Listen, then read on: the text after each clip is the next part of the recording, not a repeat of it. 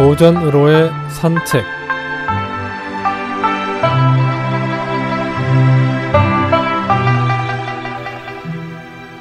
안녕하십니까 김혜영입니다. 오늘은 공자천주란 성어에 대해 알아보겠습니다.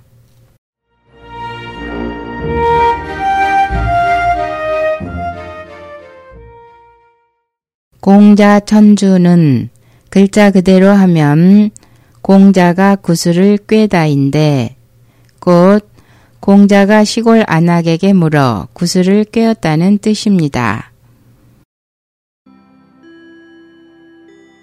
자기보다 못한 사람에게 묻는 것을 수치로 여기지 말라는 교훈을 담고 있는 불치하문과 같은 말입니다. 조정사원에 나오는 이야기입니다. 공자가 진 나라를 지나갈 때의 일입니다.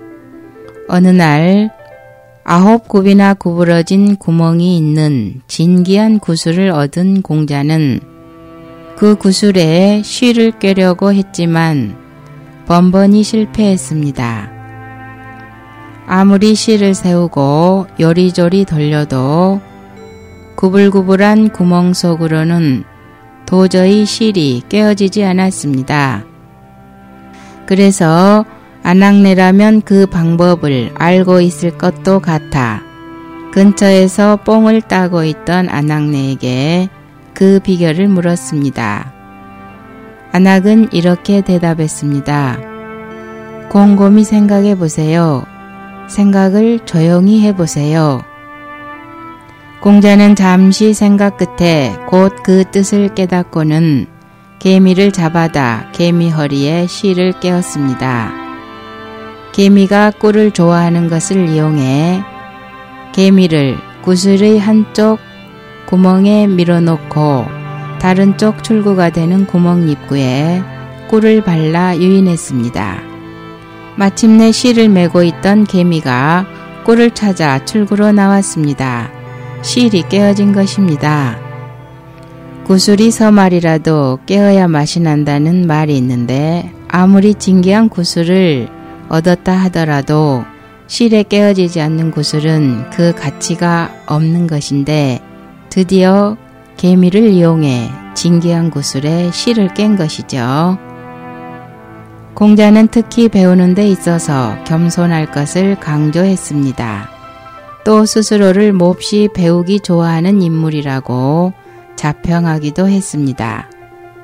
논어 수리편에서는 학문에 발분하면 밥 먹는 것도 있고 즐거워서 근심 걱정도 잊으며 늙어가는 것조차 알지 못한다라고 했고 논어하기 편에서는 배우고 그때그때 익힌다면 기쁘지 않겠는가 라고 했습니다.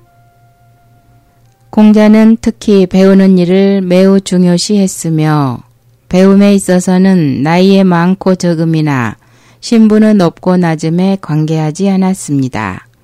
그래서 상대가 누구든 가리지 않고 나의 생각과 행동을 다듬는 스승으로 삼은 것이지요. 이렇게 배우는 일에 열심이었으니 당연히 공자의 눈에는 일마다 사람마다 배울 점이 있는 것으로 보인 것입니다. 그러니 뽕바트 여인에게선들 어찌 배우지 못하겠습니까? 세 사람이 길을 가면 반드시 나의 스승이 있다라는 유명한 말도 그래서 나온 것입니다.